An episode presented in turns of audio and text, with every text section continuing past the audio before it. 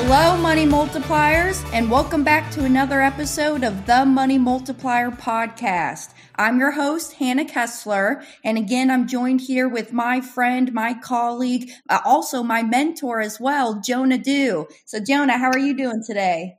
I'm doing fine, fine. Kind words, Hannah. Kind words. Thank you this morning. so anyways um actually i didn't ask you you know we're, we're talking here it's on wednesday what i call hump day what what do you got going on today uh, lots of lots of helping folks today. Actually, I think I've got a full slate on my uh, calendar, completely booked up today. Maybe a few open areas. So I'm going to be on the phone a little bit today, helping lots of people talk about their policies, answering lots and lots of questions. So uh, Wednesdays are generally like that, mid mid midweek, I guess most people, uh, you know, maybe on Monday they formulate a question. By Wednesday they want it answered, you know, so they can start implementing something by the end of the week, maybe.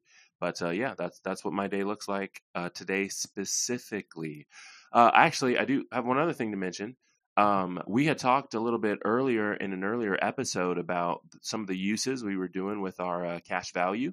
Mm-hmm. And I had mentioned that I had done a private lending deal uh, previously. So actually today, I was told yesterday I'm supposed to be getting that that payment back today. It's a certified check showing up in the mail. I got to sign for it. So uh, no lunch meetings outside of the house today. Today's a getting a getting a private lending deal uh, kind of back. So that's also that's also super fun. That's nice. That's nice. Actually, to kind of go on that topic, on Monday this week, I just uh, took out another chunk of money from my policy and I put it into a 10% investment, a private lending deal. So I'm right there nice. with you. I'm waiting for my uh, return checks though now. there it is. There it is. That's very cool. Yeah. So, uh, so I'll make sure I'm here all day and uh, I'll I'll be waiting for the mailman. You know, it's, it's I'm like a kid again. You know, every time the truck drives by, I run to the door and see if it is it the check, is it back. But, uh, and actually, we'll, we'll, get into that too because uh, as when when you said that, it put the thought in my mind about about how Dad, you know, when we go out and we teach this uh, live uh, and do live seminars, you know, so my father Brent Kessler, he'll get up in the room and and you know one one person they'll you know they'll ask the question of, well, when do I stop paying my premium? And and Dad always goes, well, if we're good coaches, you'll understand why you never want to stop paying that premium. Because me, I'm in my boxers doing a little happy dance at the front door when the mailman comes by saying, Hey, Brent, your premium's coming due. So th- it's a good segue into really our topic today of should you put all of your income into a policy? Should you put your monthly bills and monthly expenses and should that go into the policy premium? So that's really the topic that I wanted to cover uh, here today. And why would you want to do it? And why would some people say it's not good to do it? So, Jonah, do you want to lead us off? Do you have some initial thoughts you want to cover first? Yeah, thank you. Uh, I think we should backtrack just a second and let the folks know exactly how someone would come to this question, right? So, a lot of times when we are getting folks started with the infinite banking concept, we have done uh, maybe a live presentation in front of a room, or of course, we have a recorded one that folks can watch on the internet. But afterward, if they want to get started, we've kind of made it a habit over here at the Money Multiplier to let that new person decide what their premiums are, right? We don't actually go out and tell them, okay, Hannah, you saw our information. That's awesome. You should deposit $50,000 into the policy. You ready to go? Right? Be- because we don't know if you've got that. You know what I mean? Uh, and you can put in anything you like. And of course, uh, if you understand well, you'd put in as much as you uh, can. But at the same time, we're not jumping into your personal finance from the get go, from the offset to be able to tell you exactly what that premium is. So sometimes folks who are really thinking and really want to get the policy to maximize and work for them ask this question, right? What about if I put in my whole paycheck every week, every two weeks, every month? What about if I did all of my income right away into the policy? So, yes, I have some initial thoughts, and I've got initial thoughts on a couple different levels. So I'll say one or two. I'll let you jump in and say one or two, and then we'll come back and we'll dissect them all. Does that work? Cool. All right, cool. So my first initial thought is yes, that's an awesome idea. That's an awesome idea. I think Nelson's got something in his book to say about that. We'll read that just in a little bit later. But the first thing that you should be aware of is that once you put all of your income into the policy, we are going to use the cash value in order to pay things, pay expenses, pay bills, buy new things. And so, because the cash value first year, this is specific, I'm really only talking about first year, right?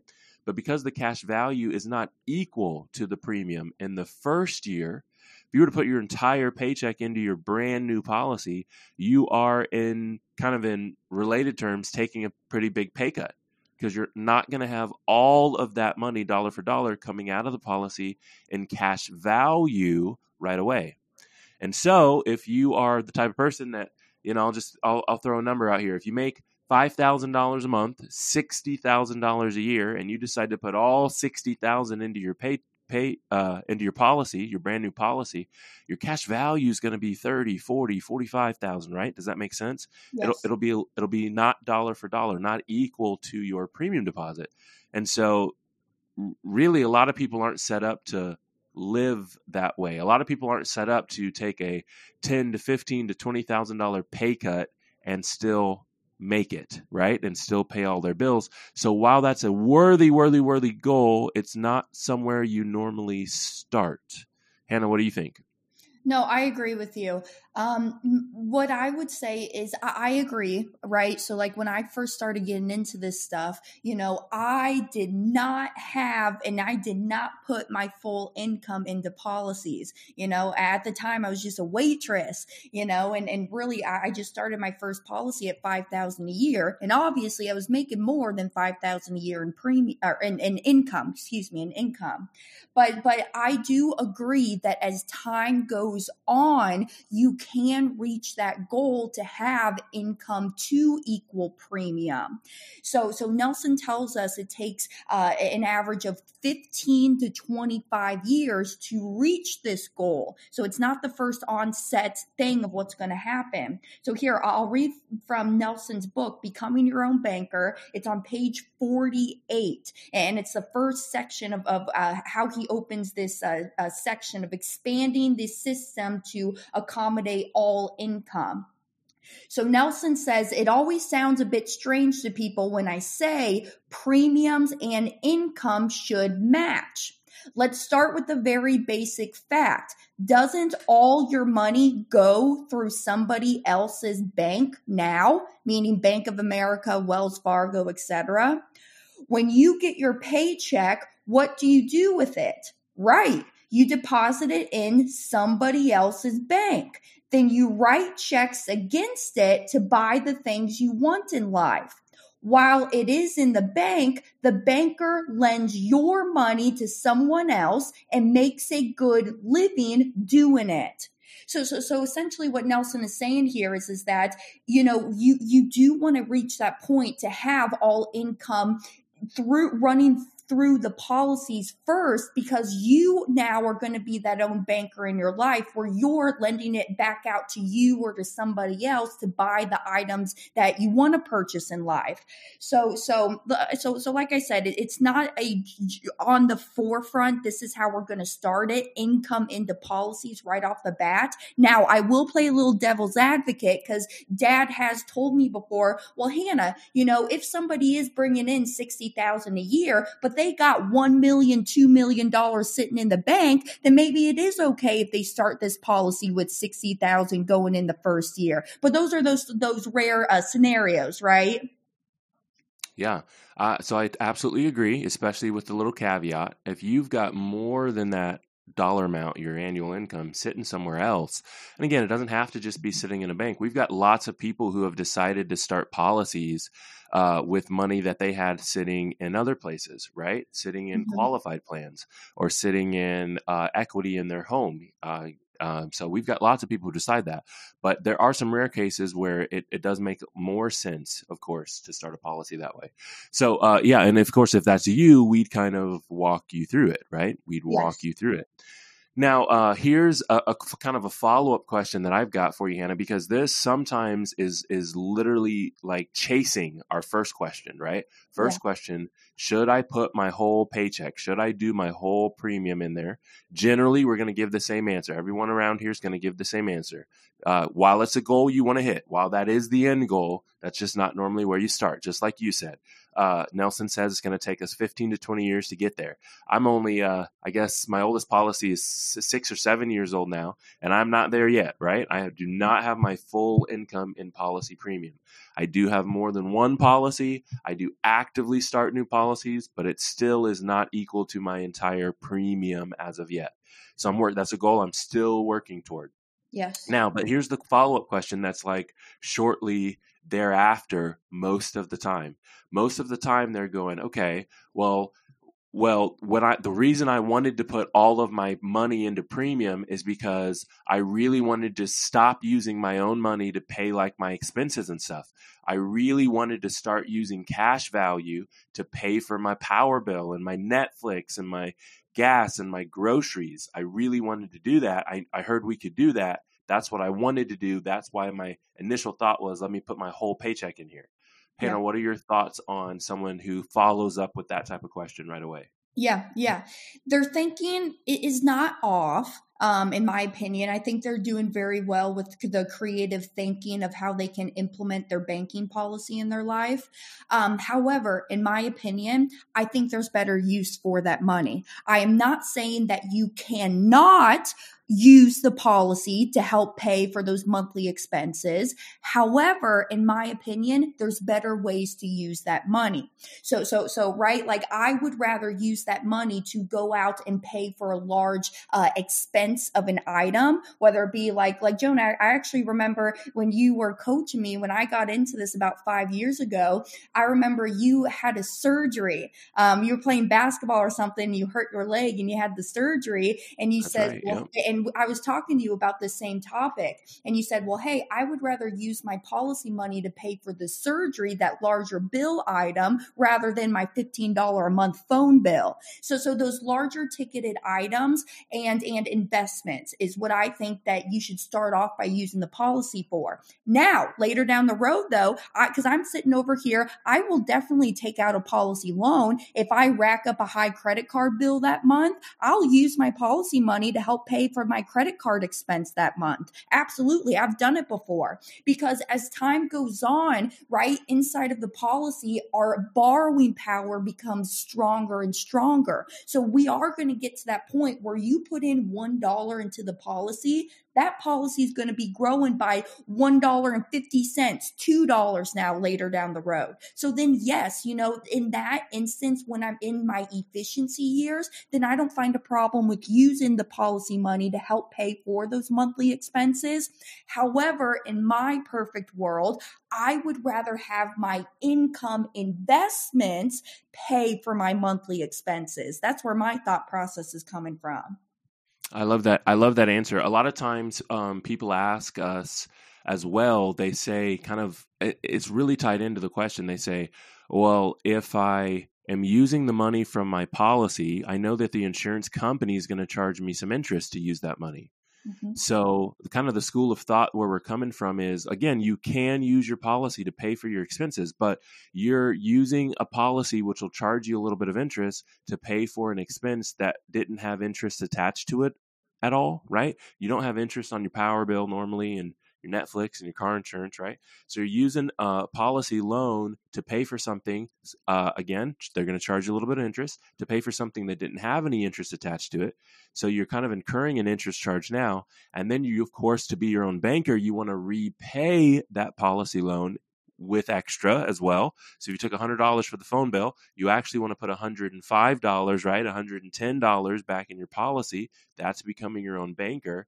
And then you, of course, got the interest charge from the insurance company at the end of the year.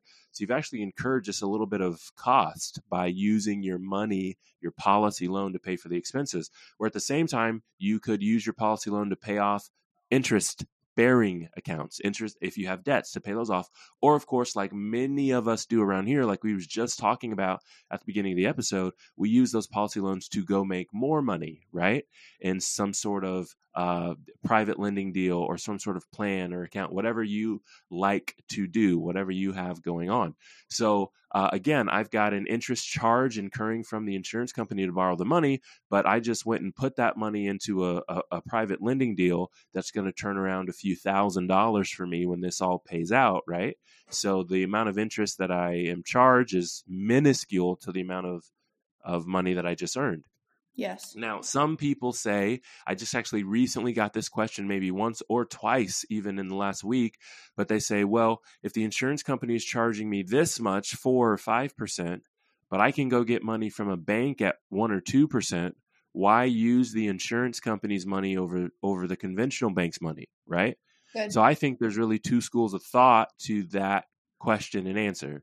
The first is the financials, the dollars, the you know, get a calculator out and add it up type idea. And the second is when we talk about control.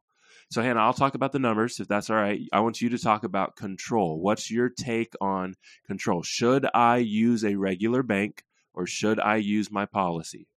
Good question. Uh, the answer it depends on how honest and how disciplined of a banker you are.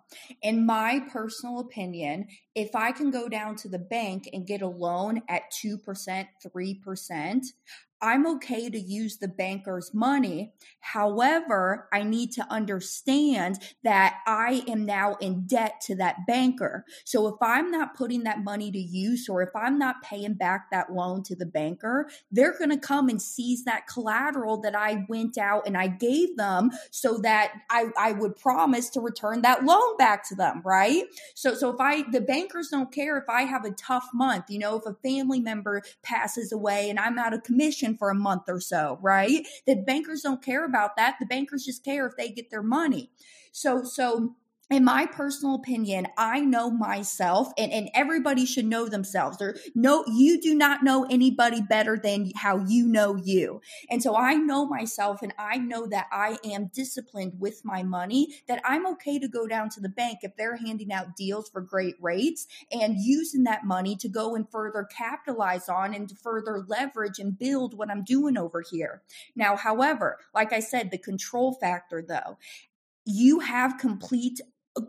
total control inside of the policy when you're not involving the banks in your life, right? What I mean by that and what we teach and preach all day long is, is that policy loans are never required to be paid back to the insurance company. The principal of the loan is never required to be paid back. You know, even the interest on the loan is not required to pay back, be paid back. However, we always tell you, you, you must, well, I, well, I tell you, you must, but I, I always say you should should, you should, you should always pay back that loan interest. So now, if I'm using my policy loan money, you know, right now it's 5% simple interest to go out and use that money. However, I'm in control. Who cares if I don't pay myself back because Hannah's not going to come and repo her car, her own car off her own lot, right? So I'm the one in control there. I like that answer. I like that answer a lot uh, a lot of people don't put as much value in control, right? We live in this kind of, and, and, it's just human nature, but we live in this kind of, oh, everything's, everything will be all right type scenario, and never thinking that tomorrow something could go very wrong. And so being in control of the situation, of the deal, of the financing is huge. I would much rather be in control, especially when you talk about interest costs and paying things back when you think of it over long term we would we would go out of our way. I know I know hundreds of people who would go out of their way to go get a loan at four percent instead of instead of four and a half. Right? Yeah. I want the four instead of four and a half. But when you really think about it over the course of a ten year period, a twenty year period, we're talking about a few hundred dollars for the fact that you can have control the whole mm-hmm. time. I can skip months. I can have bad months. I can decide to give money to my family or friends if they're in need and come back to my payment a little later. All of that stuff, right? Because I'm in control. So the other aspect that I said I was going to talk about is just the uh, the uh, the dollars, the dollars and cents, right? So there's two things here that I want to just touch on. The first is sure, go use that money from the bank if the bank's offering a lower interest rate or percentage rate. But reminder that it only makes sense, pun intended, it only makes sense if you've got an, enough money somewhere else that's earning, right? Yes. You've got zero dollars in your pocket. You go down to the bank and get a loan. You're just incurring yourself a charge, right? Yes. It's the fact of we're saying you can use the bank's money or the insurance company's money when you when you choose, as long as you've got money somewhere that's earning.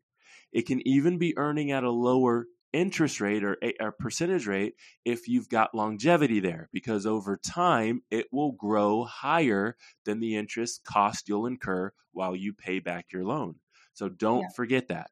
So it's still starting with I've got a policy and premiums paid and it's earning for me and I'm going to get dividends and then I'm deciding which money to go use. Doesn't make sense to take the money out of the system that's now paying you where should I get the money from? Whether it's a cash value loan or whether it's from the bank. If I'm disciplined and I'm going, listen, I'm going to take the money out, I'm going to go put it in this deal, the deal's going to pay me back in a year and I'm paying this thing off, well, then I might go take it from the bank as well if they're offering great deals on the mm-hmm. money, right? If the rates are right. But at the same time, if I'm going, hmm, my, my life might get a little tough. I got kids going to school. I got family coming in town. I've got, you know, cars kind of on its last leg, whatever it might be. I, would probably still choose to use the money from my policy instead Agreed. because I've got the control. If something happens, I, I've got time, I've got space, I've got the ability to adjust things before I before I keep moving. And no one's coming to to get my car or or foreclose my house, right? Because I used my policy to do that. So, all of those questions relate really closely to that original thought and idea. Should I put my whole paycheck in my policy? And again, we we did dive a little bit off off uh, topic, but really it was because these questions are are normally followed up, right? I wanted to put my full paycheck in because, and that's really what we wanted to dive into uh, in today's episode.